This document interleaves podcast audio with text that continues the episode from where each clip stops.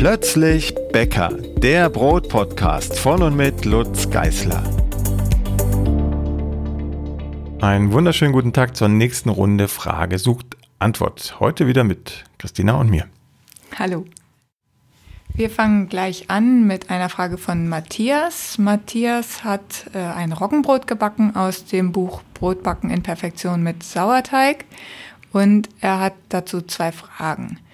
Zum einen schreibt er, was passiert, wenn ich ein Roggenmischbrot, zum Beispiel mit 25% Weizenanteil, so produzieren würde wie dieses Roggenbrot, also den Teig mischen, in der Form reifen lassen und dann backen. Was wäre der Nachteil gegenüber einem Brot mit dem weiteren Schritt mit Rund- und Langwirken? Weniger Volumen? Ja, ein klein bisschen weniger Volumen, aber Klammer auf, nur wenn du den Teig einfach in die Kastenform reinkleckerst und dann reifen lässt und wächst, Klammer zu.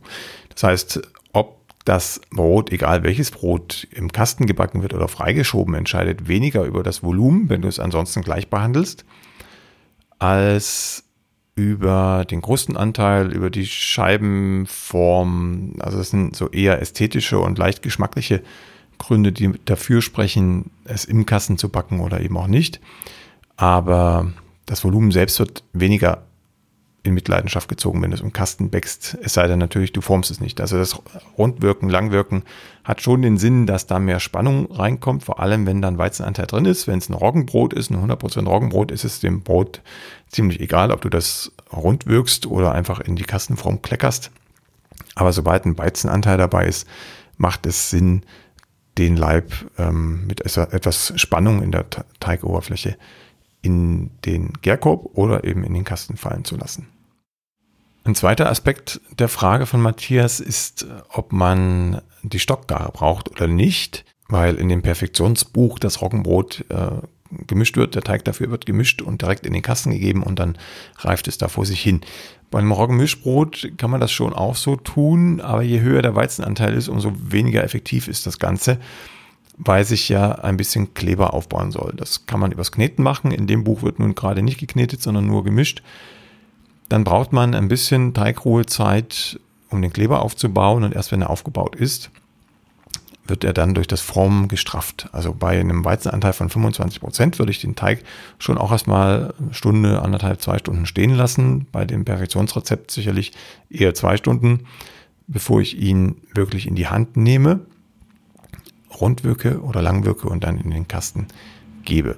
Es kommt schon auch ein Brot raus, wenn Matthias den Teig einfach in den Kasten kleckert, diesen Roggenmischbrotteig in den Kasten kleckert, aber eben mit weniger Volumen. Erstens, weil sich das Klebergerüst nicht so gut entwickeln konnte und zweitens, weil wir es nicht in Form gebracht haben, dieses Teiggerüst. Die zweite Frage von Matthias zu diesem Roggenbrot ist, äh, warum der Sauerteig bei einer Reifetemperatur von 20 Grad so mild wird. Normalerweise heißt es doch, schreibt er, dass bei niedrigeren Temperaturen, also unter 24 Grad, eher Essigsäure und erst bei höheren Temperaturen, bei 26 bis 28 Grad, eher Milchsäure entsteht. Liegt das vor allem an der TA 200? Kurz eingeschoben, TA 200 heißt, es ist ein weicher Teig, weicher Sauerteig, also genauso viel Mehl wie Wasser. Wir müssen, wenn wir über Säure reden, trennen zwischen geschmacklich wahrnehmbarer Säure und der chemisch messbaren Säure, also pH-Wert beispielsweise oder Säuregrad. Und ähm, es spielt eine große Rolle, wie jeder einzelne Gaumen oder jede einzelne Zunge die Säure wahrnimmt. Wenn jetzt also Matthias Säureeindruck bei 20 Grad so ist, dass er den Sauerteig als mild beschreibt, kann das für jemand anders schon kritisch sauer sein. Deshalb ist es eher sinnvoll für Matthias mal zu schauen, wie sauer oder mild ist denn der Sauerteig, sein eigener Sauerteig bei 26, 28 Grad und das dann ins Verhältnis zueinander zu setzen. Dann wird es durchaus so sein, dass der 20 Grad Sauerteig doch saurer ist als der bei 28 Grad. Bei 20 Grad kann man natürlich den Sauerteig reifen lassen und wenn man so gestrickt ist geschmacklich, auch so konditioniert ist, dass man die Säure, die da entsteht, nicht unangenehm sauer wahrnimmt, dann ist alles gut. Aber ich kenne auch einige ähm, Buchleser und Nachbäcker aus diesen Sauerteig-Perfektionsbüchern, die sagen, das ist mir eigentlich zu sauer. Und dann würde man natürlich den Teig bei höherer Temperatur reifen lassen mit der Idee dahinter, dass dann aber auch der Teig kürzer reifen muss. Wenn man ihn genauso lange reifen lässt, also über 24 Stunden, dann ist er zu reif und dadurch auch wieder zu sauer. Also da muss man ein Gleichgewicht finden zwischen Temperatur und Reifezeit. Dann machen wir weiter mit Martinus. Der hat eine Frage zu seinem Weizenanstellgut und er hat festgestellt, dass sein Weizenanstellgut im Gegensatz zum Roggenanstellgut eigentlich nach gar nichts riecht. Und er möchte wissen, warum das so ist. Also das Weizenanstellgut verdoppelt sich auch innerhalb von drei bis vier Stunden, also das Volumen verdoppelt sich, aber es bleibt nahezu geruchsfrei. Wir haben jetzt leider nicht die Information, mit welcher Mehltype Martinus seinen Weizensauerteig, sein Weizenanstellgut füttert. Aber grundsätzlich ist bei Weizensauerteigen die Aromatik, die man jetzt nur mit der Nase wahrnehmen würde, weniger stark ausgeprägt als bei Roggenanstellgut und Roggensauerteig. Einfach deshalb, weil das Nährstoffangebot im Weizen ähm, weniger stark ist als im Roggen. Wenn wir jetzt Weizenmehl 550 nehmen, was mein normales Mehl für das Weizenanstellgut wäre, dann haben wir da natürlich im Vergleich zu einem Roggenmehl 1150 oder 1370, das wäre auch wieder mein Standardmehl für Roggenanstellgut, ist da natürlich ein Riesenbatzen weniger Nährstoffangebot, also Mineralstoffe vor allem, enthalten als bei einer höheren Mehltype und das schlägt sich natürlich auf die Stoffwechselprodukte der Mikroorganismen nieder. Wenn man das ändern möchte, kann man natürlich sagen, ich fütter jetzt meinen Weizenanstellgut auch mit Weizen-Vollkornmehl. Und selbst dann wird man noch merken, dass das Roggenanstellgut schon eine andere Dimension an Aromen bietet. Das liegt aber eben am Getreide selbst und nicht daran, dass Martinus irgendwas falsch gemacht haben könnte. Der Lebenszyklus ist auch ganz anders bei Roggen und Weizen Anstellgut. Wenn es frisch ist, dann riecht tatsächlich das Weizenanstellgut viel weniger, also viel milder.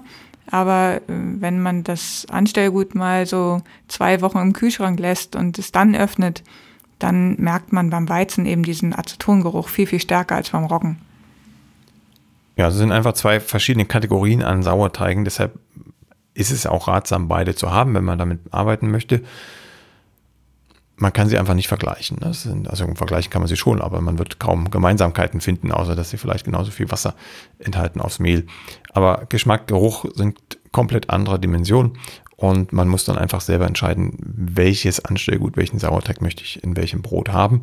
Was sehr gut funktioniert, sind immer Kombinationen. Also ich könnte natürlich einerseits beide Anstellgutmethode Gutarten in ein Brotrezept verpacken, also mit zwei Sauerteigen arbeiten. Das gibt tolle Aromen. Ich kann aber auch genauso gut sagen, äh, wenn mir der Weizen zu lasch ist im Geruch, ähm, ich fütter den einfach anteilig auch mit Roggen, also mach halb-halb oder irgendein anderes Verhältnis, damit ich ein bisschen mehr Aromatik in den Sauerteig bzw. in das Anstellgut bekomme. Mit dem kleinen Vorteil, dass man dann auch nur noch ein Glas hat. Also man nennt das so im, im Hobbybäcker Volksmund Hybrid Sauerteig. Ginge auch. Dann kommt als nächstes die Frage von Astrid. Astrid hat ein ganz praktisches Problem. Sie möchte wissen, wie sie am besten zwei Brote gleichzeitig backen kann. Es passen leider keine zwei Brote auf ein Blech bei ihr und selbst wenn sie ein langes und ein rundes backt, dann ist es schwierig, das zusammen auf ein Lochblech zu bekommen. Also vom Lochblech würde ich sowieso Abstand nehmen, sondern alles direkt auf dem Backstein backen und dann passen normalerweise zwei Brote nebeneinander. Zwei Runde wird schwierig, also die lege ich dann immer, wenn ich das vorhab, über Eck auf, auf den Backstein, also eins hinten links und eins vorne rechts, dann ist am meisten Abstand zu den Broten, aber sie küssen sich auch trotzdem irgendwo an einer Stelle.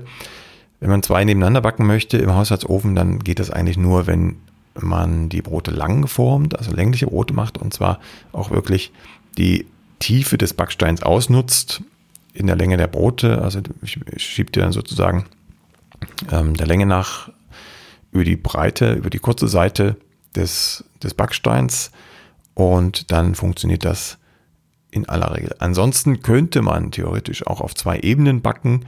Dann müsste man zwei Backsteine vorheizen oder ein Backstein, ein Backblech oder ein Backstahl, je nachdem, was man gerade da hat. Und zwar so positionieren, dass halt äh, genügend Platz ist oben zum, zur Oberhitze und auch äh, zum, zum Backstein, der oben drüber liegt, in der unteren Etage. Das ginge auch, dann müsste man aber mit Heißluft arbeiten. Also mit Heißluft vorheizen und auch mit Heißluft backen. Dann ein bisschen dezenter, also schon kräftig aufheizen auf die Solltemperatur, aber äh, 10, 20 Grad kälter ausbacken, damit die Brote nicht zu dunkel werden. Das geht, ist aber nicht das Optimum, also lieber zwei Brote nebeneinander backen und äh, gegebenenfalls riskieren, dass sie ähm, an den Kontaktstellen oder da, wo sie sich fast berühren, ein bisschen heller bleiben. Aber das ist immer noch besser, als auf zwei Etagen zu backen im Haushaltsofen. Marie hat im März angefangen, Brot zu backen und war auch total begeistert. Sie hat äh, zwei deiner Bücher gekauft und wollte viele Rezepte ausprobieren. Sie hat einen eigenen Sauerteig angesetzt und hat auch leckere Brote backen können damit. Aber dann ist sie im August nach Mailand gezogen und wollte dort weiter backen. Sie schreibt, ich habe nun bereits viermal versucht, einen Sauerteig anzusetzen. Es hat bisher aber nicht geklappt. Der Teig fängt am ersten Tag an zu blubbern, es kommt aber zu keiner Volumenzunahme. Das Mehl hatte ich aus Deutschland mitgebracht, Trockenvollkornmehl. Das Wasser kommt hier aus der Leitung und ist recht kalkhaltig. Woran kann es liegen und was kann ich ändern? Ja, gute Frage. Also was normal ist, ist, dass der Sauerteig beim ersten Ansatz, also am ersten Tag, äh, schon Bläschen schlägt, aber kaum an Volumen zunimmt. Das ist eine Beobachtung, die habe ich auch in Deutschland gemacht. In Mailand war ich leider noch nie. Und äh, wenn man dann weiterfüttert, dann kommt der, kommt der aus dem Knick und vergrößert sich auch sichtbar. Was helfen könnte, also am Kalk liegt es definitiv nicht, das würde ich ausschließen, aber was helfen könnte, ein bisschen weniger Wasser reinzugeben, dass der Teig ein bisschen stabiler ist und das Gas auch gut auffangen kann.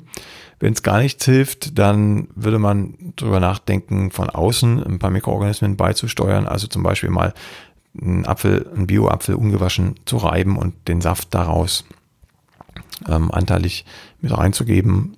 Ähm, was man auch machen kann, wenn Hefewasser vorrätig ist, einen Schluck Hefewasser mit reinzugeben. Ja, dann, dann hört es schon auf. Und wenn man einen Imker findet, der handwerklich arbeitet und der ähm, ja, ein Auge darauf hat, dass die Mikroorganismen, die im Honig sind, auch im Honig bleiben, könnte man es auch mit Honig probieren oder überhaupt mal einen Schuss Zucker reingeben oder was auch immer hilft, nach acht bis zwölf Stunden einmal mit dem Löffel durchgehen, dass Sauerstoff reinkommt, das bringt auch so einen kleinen Turbo rein. All das kann helfen. Wenn es gar nicht funktioniert, dann gäbe es noch die Option, sich ein bisschen Sauerteig im Briefumschlag schicken zu lassen. Den kann man so platt machen, dass es überhaupt nicht auffällt, dass da Sauerteig drin ist im Briefumschlag. Einfach eine Glassichtfolie einpacken von der Verwandtschaft, einpacken lassen und dann nach Mailand schicken. Aber vielleicht erstmal ähm, nicht auf die Volumenzunahme warten im ersten Schritt, sondern ähm, mutig weiterfüttern, wenn er kräftig blubbert und dann eben mit den Tipps ein bisschen weniger Wasser sehen, ob im zweiten, dritten Schritt es dann zur Volumenzunahme kommt. Ja, jetzt, jetzt kann ich auch mal eine Frage vorlesen. Ja. Von Daniela. Ähm, Daniela schreibt, ich möchte gern mal versuchen, Brot im Glas zu backen und es einzuwecken, weil wir gern mit dem Wohnmobil unterwegs sind. Welcher Teig würde dafür am besten funktionieren? Soll ich antworten? Ja, Christina nickt. Ähm, es gibt in den Perfektionsbüchern schon, schon zwei Teige, einmal Weizenschrot-Brotteig und einen Roggenvollkornteig, ähm, die ich damals im Glas gebacken habe. Das wäre eine Option, aber es geht grundsätzlich jeder Brotteig. Das Spannende am, am Backen im Wegglas ist ja, dass man das Glas und das Innenleben auf Dauer konserviert und erst wieder Leben ranlässt, wenn man den Deckel öffnet. Und erst dann beginnt sozusagen die Uhr zu ticken bis es irgendwann anfängt zu schimmeln. Das Backen selbst, da gibt es, glaube ich, sogar ein paar Tipps in den häufigen Fragen im Blog, wie das funktioniert. Ähm, da gibt es verschiedene Ansätze. Man kann es mit Deckel gleich backen, man kann es ohne Deckel backen und dann im heißen Zustand den Deckel dann drauf packen. Wie man mag und was man für, für am besten geeignet hält. Auf jeden Fall ist es eine schöne Variante, Brot haltbar zu machen und auch auf Dauer für schlechte Zeiten. Die nächste Frage kommt von Angela. Angela arbeitet mit dem Buch Brotbacken in Perfektion mit Sauerteig und sie hat das Roggenbrot in ihrer vorhandenen Kuchenform gebacken, möchte aber nun eine Sauerteig geeignete Kastenform kaufen. Sie weiß nur nicht genau welche. Sie überlegt, ob eine Edelstahlform und möchte dazu wissen, ob die im Buch empfohlene Form für ein Kilo Brot ist oder ob sie sich doch lieber für eine Emailleform entscheiden soll. Was würdest du bevorzugen? Kommt drauf an, das ist die Standardantwort. Ähm, was einfach zu beantworten ist, ist die Frage nach der Brotmenge, für die die Kastenform im Buch ausgelegt ist. Das ist ungefähr ein Kilo. Also die Form hat äh, ungefähr die Maß, ähm, muss ich ja überlegen, 22 mal 11 mal 10 ungefähr. Das ist eine Edelstahlform. Die Edelstahlform hat den äh, Vorteil, dass sie super ist für, für Säure. Also sie ist einfach Lebensmittel echt, egal ob da jetzt Säure dran ist oder irgendwas anderes. Man kann sie gut sauber machen und alles fein. Also man hat da keinen Nachteil vom Material her. Der einzige Nachteil, den ich sehe für Menschen, die eine schöne Kruste haben wollen, auch bei Kastenbroten, es gibt keine Kruste, außer oben drauf. Also überall da, wo kein Kasten ist, da gibt es natürlich Kruste, aber an allen anderen Seiten sorgt die Edelstahlform dafür, dass die Kruste sehr dezent vorhanden ist oder gar nicht, weil Edelstahl einfach über die Farbgebung ähm, die Wärmestrahlung reflektiert, stärker reflektiert als eine Form, die dunkel eingefärbt ist oder aus einem dunklen Material besteht. Deshalb ist so eine Edelstahlform für mich immer bevorzugt für Roggenschrotbrote und so Geschichten, die also keine kräftige Kruste haben sollen. Aber für alle anderen Brote würde ich eher eine andere Form bevorzugen. Und da kommt dann zum Beispiel die Emaille in, in, in Betracht. Auch die ist säurebeständig und die kann man so einfärben, dass sie äh, dunkel ist. Und wenn man dann eine dunkle, dunkel gefärbte, im besten Falle schwarz gefärbte Emailleform hat, ist man eigentlich fein raus, weil man dann auch vom, von der Lebensmittelechtheit keine Probleme hat und eine gute Kruste. Denn dunkle Materialien absorbieren die Wärmestrahlung und reflektieren sie nicht so stark wie die hellen Materialien. Deshalb ist eine dunkle Kastenform im besten Fall aus Emaille, gibt es aber auch beschichtet und so weiter. Das muss jeder mit sich selbst dann ausmachen. Ähm, gut geeignet für stark krustige Kastenbrote. Wenn es um Säure geht, muss man tatsächlich aufpassen bei Beschichtung und explizit nachfragen, ob das auch säurebeständig ist. Dölf hat eine Frage oder mehrere Fragen sogar. Ähm, er backt nach den beiden Büchern die besten Brotrezepte für jeden Tag und Brotbacken in Perfektion mit Hefe. Und äh, da backt er ganz verschiedene Brote auf dem Backstein und er teilt die Teige immer in zwei Hälften. Dann möchte er wieder wissen, um wie viele Minuten er die Backzeit dann durch diese dann kleineren Brote äh, reduzieren muss. Die zweite Frage äh, bezieht sich auf äh, Olivenzugabe zum Teig. Er möchte wissen, welchen Anteil an Oliven darf er prozentual zugeben und ähm, dürfen die Oliven bereits in den Teig für die 24-Stunden-Gärung dazugegeben werden. Die Zeitfrage ist relativ einfach zu beantworten. Da gibt es eine Faustregel, die heißt, alle 250 Gramm mehr oder weniger Teig erhöht oder reduziert sich die Backzeit um 5 Minuten bei Weizenbroten, um 10 Minuten bei Roggenbroten und wenn es irgendein Mischmasch ist aus beidem, dann halt irgendwas dazwischen. Die Sache hat nur einen Haken, ähm, weil man ja von irgendwas ausgehen muss. Also ich würde hier sagen, ähm, von ungefähr einem Kilo Brot, wenn ich dann die Hälfte nehme, dann sind das zweimal 250 Gramm weniger. Das heißt, wenn es jetzt ein Weizenbrot wäre, würde ich 10 Minuten kürzer backen. Aber das ist eben nur eine Faustregel, da hat man ungefähr die Richtung, in die es geht. Richtig sicher ist man sich erst, wenn man das Ganze prüft mit einem Thermometer, die Kerntemperatur einmal in die Mitte stechen, also von allen Seiten die Mitte treffen und schauen, wie heiß das Brot im Inneren ist. Bei Weizenbroten, also sehr lockeren, hellen Broten, äh, sind es also um die 96 Grad. Bei roggenlastigen Broten, sehr kompakten Broten, sind es 98 Grad. Und wenn wir in den Süßbereich gehen, also sehr luftige Geschichten, Brioche beispielsweise, die kann man durchaus auch schon bei 94, 95, 93 Grad rausziehen.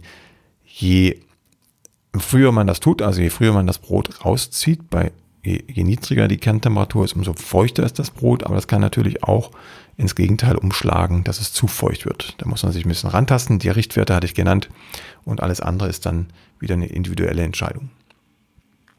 Zur zweiten Frage nach den gehackten Oliven. Der Anteil ist auch ähm, ja, eher geschmacksabhängig. Also backtechnologisch spricht da nichts dafür, auch 1 zu 1 zum Mehl Oliven zuzugeben, also ein Kilo Mehl, ein Kilo Oliven.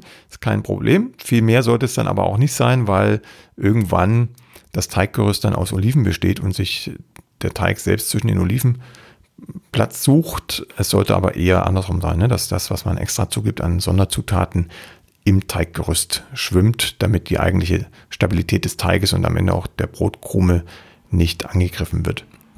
Aber das wäre also das Maximal, also maximal, aber das ist schon extrem, 100% Oliven bezogen aufs Mehl. Sinn macht es, glaube ich, auch geschmacklich und fürs Mundgefühl eher, wenn man da so zwischen 20 und 30 Prozent landet, allerhöchstens. Was die Zugabezeit angeht, würde das direkt nach dem Teigmischen mit eingemischt werden. Jetzt nur für das Perfektionsbuch, weil da wird nur gemischt und nicht geknetet.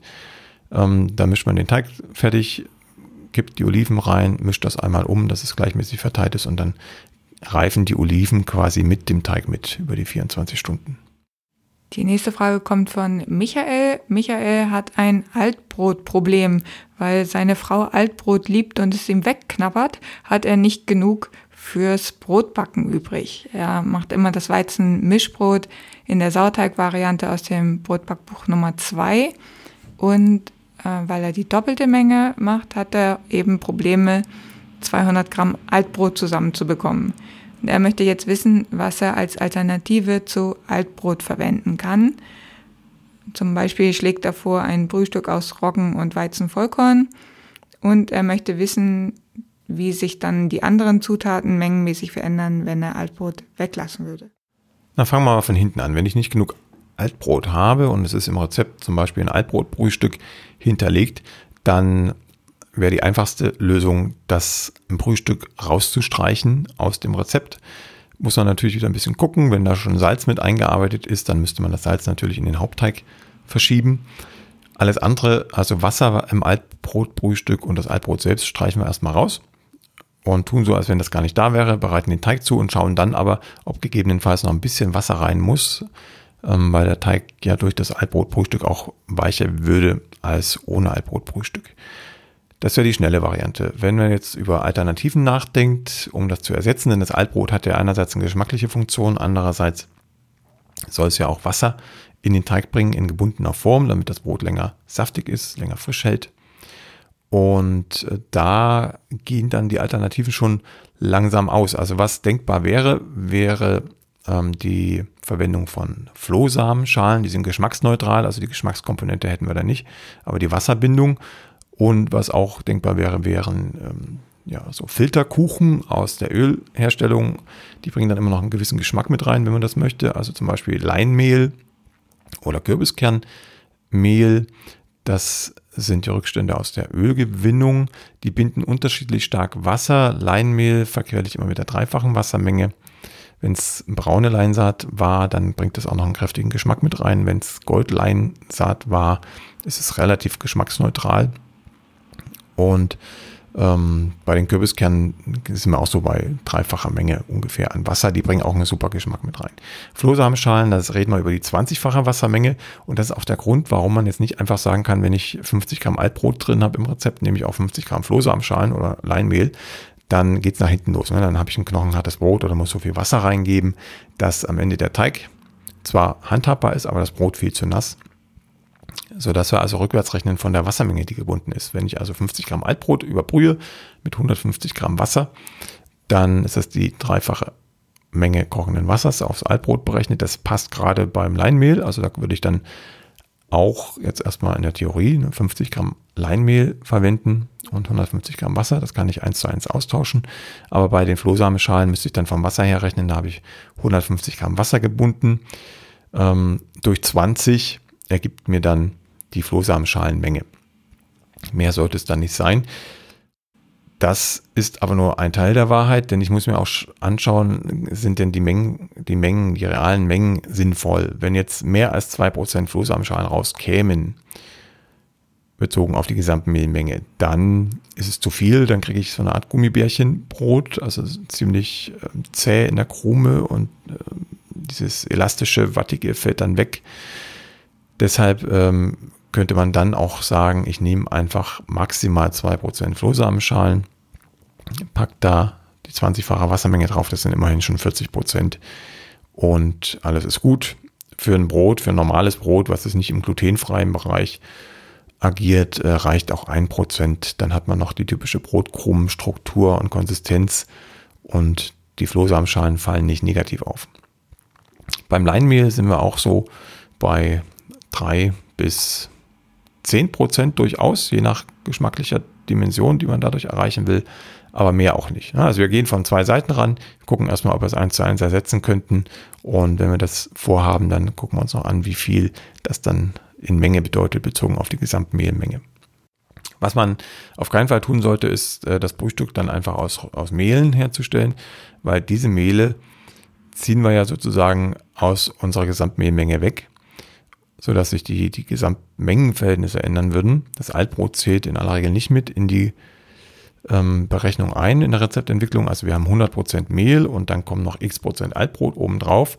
Wenn ich jetzt aber das Altbrot mit Mehl ersetze, habe ich mehr als 100% Mehl. Das geht einfach aus theoretischen Überlegungen heraus nicht. Also das kann man natürlich machen. Man kann ein Brühstück aus Mehl einarbeiten, aber dann müsste man das Rezept komplett umrechnen. Und der nächste Nachteil, vor allem wenn es Weizenmehl wäre, wir verkochen uns oder überbrühen uns ja auch den Kleber. Also unser Teiggerüst wird weniger stabil, wird weniger ähm, Gas auffangen können, als hätten wir das Frühstück nicht aus Weizenmehl hergestellt. Deshalb bin ich da immer ein bisschen vorsichtig. Ähm, Altbrot ersetzen, gern mit Dingen, die kein Getreide sind.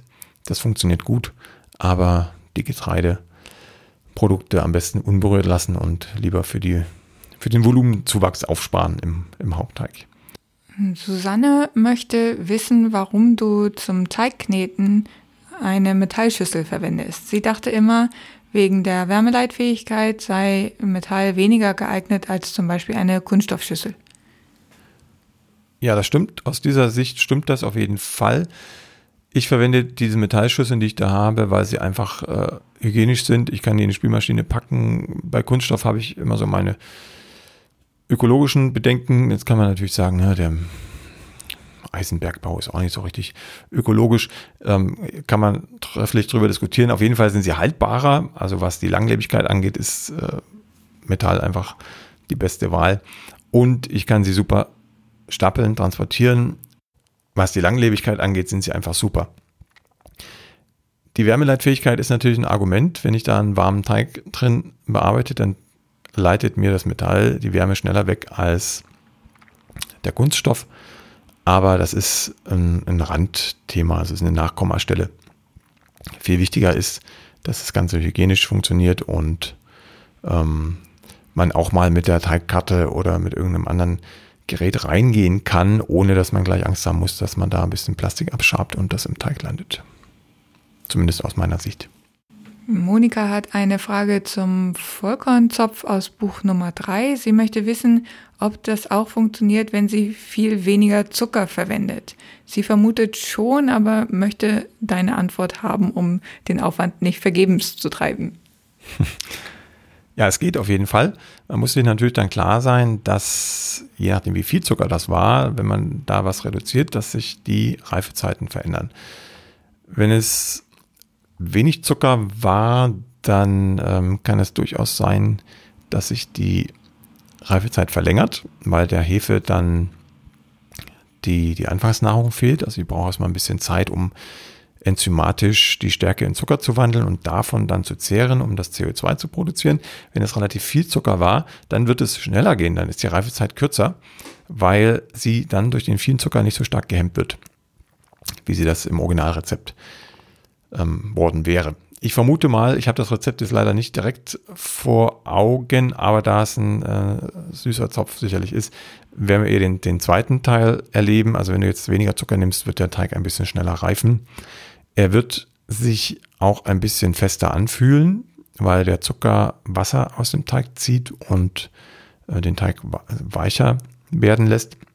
Diese zwei Dinge kannst du im Hinterkopf behalten, aber grundsätzlich funktioniert das und auch ohne, dass man gleich Schiffbruch erleidet. Paulina hat eine Frage. Sie hat die Idee, den Sauerteig in einen Babyflaschenwärmer zu stellen. Dieser Wärmer ist aber eher auf 37 Grad ausgelegt. Würde das funktionieren oder ist das zu warm?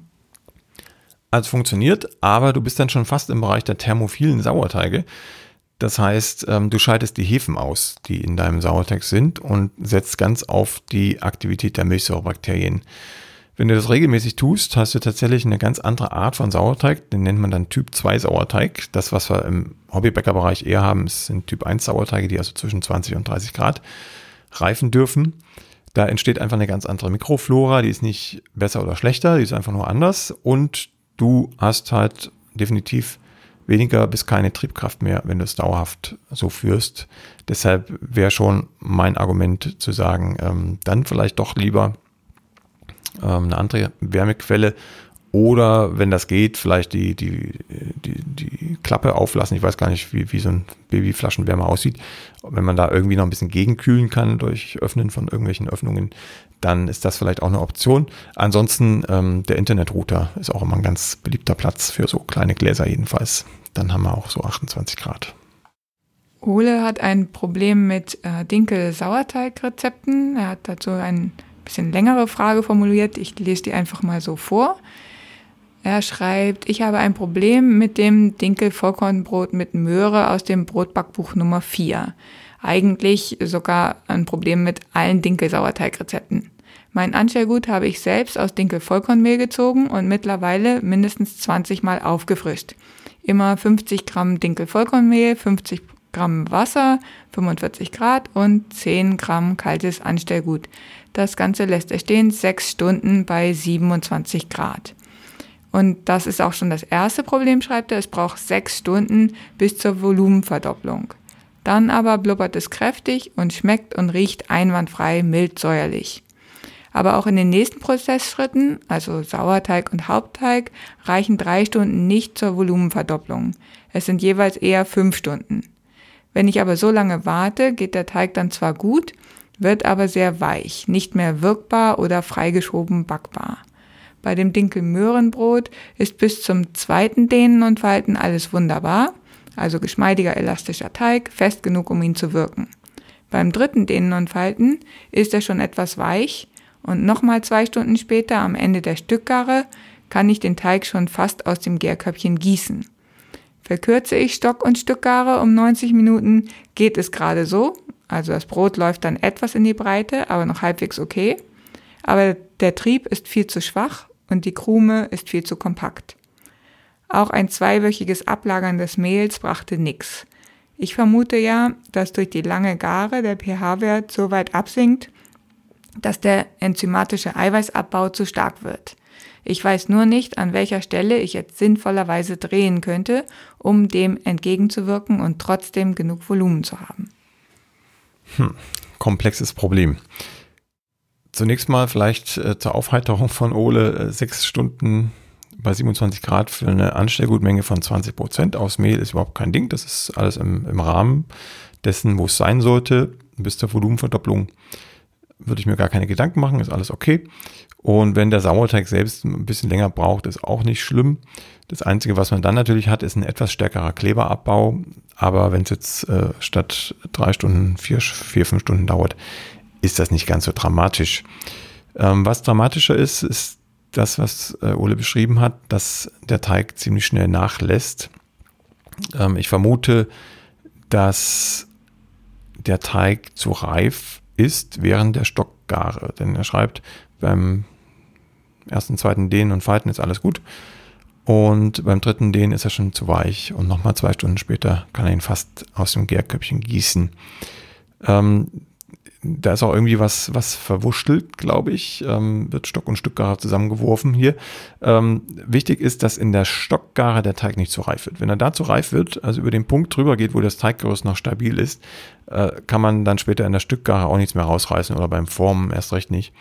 Das heißt, äh, wenn beim ersten und zweiten Falten noch alles gut ist, auch um ihn zu wirken, ist es schon schlau, den dann auf den Tisch zu packen, wenn er noch stabil ist, vor allem mit der Erfahrung jetzt im Hintergrund und ihn zu wirken, in den Korb zu legen und dann im Korb zu gucken, dass er die richtige Reife bekommt. Bei Vollkornmehlen ist immer das Problem, dass man nicht vorher nicht weiß, wie die Enzymatik ist, also wie enzymstark, wie enzymaktiv das Mehl ist. Ähm, das hängt noch nicht mal sehr vom Dinkel ab, sondern einfach von der Getreidesorte, von den Anbaubedingungen, von dem Mahlverfahren, von der Korngröße des Mehls etc., sodass man da so ein wirklich gutes Auge haben muss, entwickeln muss, um zu sehen, wann der Teig perfekt reif ist. Und solange er noch stabil ist und aber ein bisschen Luft gebildet hat, kann man ihn verarbeiten, in den Gärkorb packen und dann warten, dass er aufgeht. Und dann auch nur so um die Hälfte aufgehen lassen und backen. Schön heiß backen, damit er schön nach oben zieht. Das wären so die kleinen Ratschläge. Wenn es jetzt wirklich der pH-Wert ist, das ist natürlich immer im Spiel, im Zusammenspiel mit der Zeit zu sehen. Wenn der pH-Wert so weit runtergesunken ist, dass das Eiweiß abgebaut wird, enzymatisch zu stark abgebaut wird, dann könnte man auch noch darüber reden, ob man die Teigtemperatur und die Reifetemperatur ein bisschen reduziert, also vielleicht nicht 27 Grad, sondern 24, 25 Grad, dann dauert alles ein bisschen länger, aber der Teig ist stabiler, ähm, weil diese Enzyme eben nicht nur vom pH-Wert abhängig sind, sondern auch von der Temperatur. Wenn es um den pH-Wert selbst geht, müsste man eigentlich Wärme reifen lassen, aber das spielt halt alles gegeneinander das ist ein bisschen tricky. Da spielt es vielleicht eher eine Rolle, wie aktiv oder wie fit das Anstellgut ist. Ist es schön mild oder kommt daher schon sozusagen ein kleines Problem. Aber um die Verwirrung nicht zu groß zu machen, ich würde jetzt einfach Ole raten, einmal die Stockgache zu verkürzen. Es muss ein bisschen Luft drin sein, ein bisschen Gas, eine Volumenentwicklung da sein. Aber wenn das eben beim dritten Falten schon so weich war, dann lieber ein, zweimal falten und danach schon in den Gärkorb formen, richtig schön straff formen, in den Gärkorb packen, auf die halbe Volumenvergrößerung warten und backen. Ja, Ulla hat ja geschrieben, er hat schon Stock und Stückgare um 90 Minuten verkürzt. Ähm, aber da ist wahrscheinlich wirklich nochmal wichtig, nicht einfach um ähm, eine bestimmte Anzahl von Minuten zu verkürzen, sondern eben in der Stückgare dann auf diese halbe Volumenzunahme zu warten, damit er auch wirklich dann zum richtigen Reifezeitpunkt in den Ofen geht. Ja, denn das klingt mir so, weil er geschrieben hat, das war dann sehr kompakt, das Brot. Es klingt mir so, dass es zu viel war, ne, dass zu viel reduziert wurde. Und äh, da muss man einfach ein Gefühl entwickeln. Das kann man auch entwickeln, indem man erstmal vielleicht ein Hefe-Sauerteig, äh, Hefe-Sauerteigbrot ist ja auch lustig, ein Hefe-Dinkel-Vollkornbrot backt. Äh, da hat man das besser im Griff und kann erstmal schauen, wie sich der Teig entwickelt, welches Volumen er hat, damit er schön aus dem Ofen kommt und äh, dann wechselt man auf Sauerteig und kann dann die gleichen Gesetzmäßigkeiten anwenden. Es wird ein bisschen länger dauern, aber zumindest die Teigkonsistenz, das Teigvolumen kann man dann übertragen von der Hefevariante. Die nächste Frage kommt von Martin. Martin schreibt, mein Weizensauerteig verhält sich grundlegend anders als mein Roggensauerteig. Nach Ansatz des Roggensauerteigs und den 12 bis 16 Stunden hat der Teig eine schaumige Konsistenz so wie Bauschaum, schreibt er, fluffig und mit Volumenzunahme. Alles gut soweit. Der Weizensauerteig dagegen bleibt suppig, mit Bläschen durchzogen und ohne erkennbare Volumenzunahme. Ist das korrekt so? Mein Anstellgut ist auch schon von Haus aus flüssiger und der Sauerteig dann auch. Ja, das ist korrekt. Das ist die Natur des Weizens. Der bindet deutlich weniger Wasser als Roggen. Und wenn ich jetzt genauso viel Wasser wie Mehl zugebe und das gleiche beim Roggen und beim Weizen tue, dann ist der Roggensauerteig wie beschrieben, so eher Baumschaumart, bauschaumartig, also schon stabil, aber klebrig und der Weizensauerteig ist einfach flüssig. Es hängt ja auch sehr vom Weizenmehl ab, welche Typ ich nehme. Wenn ich einen 550er nehme von der einen Mühle und von der anderen Mühle, dann unterscheiden die sich durchaus im Klebergehalt und in der Kleberqualität. Und das hat wieder einen Einfluss auf die Wasserbindung. Ich kann also auch einen ganz stabilen Weizensauerteig haben und bei einem anderen Weizenmehl 550 ist es eher suppig. Das ist das eine. Wenn ich merke, dass es so suppig ist und bleibt, dann kann ich natürlich schlecht das, äh, die, die Reife ablesen, den Reifezustand ablesen, weil ich kein Volumen, keine Volumenzunahme habe, wie Martin auch schreibt. Dann kann ich mir helfen, indem ich ein bisschen weniger Wasser nehme, zum Beispiel 90 Prozent Wasser aufs Mehl, also 50 Gramm Mehl 45 Gramm Wasser beispielsweise oder 40 Gramm Wasser sogar nur. Und dann ist der Teig ein bisschen fester, kann das Gas besser auffangen und ich sehe dann auch eine Volumenzunahme. An der Reife selbst ändert das eigentlich nichts, auch wenn der suppig ist, reift er ja weiter, nur dass ich es nicht erkenne mit bloßen Augen, sondern dann muss ich riechen und kosten. Äh, professionellere Hobbybäcker haben dann teilweise auch schon pH-Sonden, mit denen sie den pH-Wert messen und den immer gleich einstellen. Aber das geht vielleicht zu weit für diesen Fragefall. Also da entweder Wasser reduzieren und die Volumenzunahme als Maß nehmen oder Kosten und vergleichen mit anderen Weizensauerteigen. Das soll es für heute auch schon wieder gewesen sein. Wir hören uns in vier Wochen wieder mit der nächsten Runde Frage sucht Antwort. Adieu. Tschüss. Die nächste Folge von Plötzlich Bäcker, dem Brot-Podcast, gibt es ganz bestimmt. Wenn du bis dahin meine Arbeit am Blog oder für diesen Podcast unterstützen möchtest, dann klicke dich auf plötzblog.de slash unterstützen. Vielen Dank.